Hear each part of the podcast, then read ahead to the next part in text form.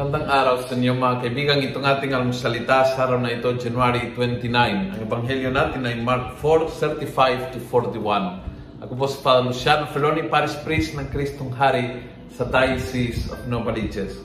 Sabi ng ebanghelyo, On that same day, when evening had come, Jesus said to them, Let's go across to the other side of the lake. So they left the crowd and took him along in the boat he had been sitting in and other boats set out with him. Then a storm gathered, and it began to blow a gale. The waves spilled over into the boat so that it was soon filled with water. Jesus was in the stern, sleeping in a cushion. Sleeping in a storm. Yun po yung definition ng pananampalataya at yung kapayapaan na binibigay ng pananampalataya na kahit anong gulo sa iyong kapaligiran, ang puso ay may kapayapaan. Hindi papasok yung storm sa puso. Nanatili siya sa paligid. Dahil doon, nakatulog na mahimbing si Jesus. Sana matuto po tayo sa Kanya.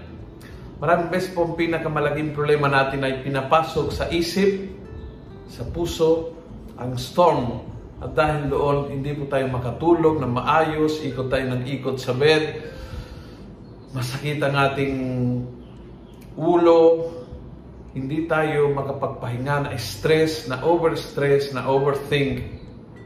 At ang simpleng solusyon sa lahat ng ito ay huwag mong pasukin yung storm sa lugar na hindi niya lugar. Hindi niya lugar ang isip, hindi makuha mga problema sa pag-iisip lang, lalo sa pagbabalik-balikan sila. At higit sa lahat, huwag mong ipasok yung storm sa puso. Kapag manatiling mapayapa ang iyong puso, then the storm will come and go and will make you better and will make you stronger. Lahat yun, patitibahin ka ng unos na yan, hindi sisirain ang buhay mo. Huwag mong ipasok sa puso ang unos, ang Diyos, ang kanyang pananampalataya right in your heart. And then you sleep, mahimbing, parang bata, parang Jesus. Kung nagustuhan mo ang video ito, please pass it on. Isang click, go to group chat, share with your friends.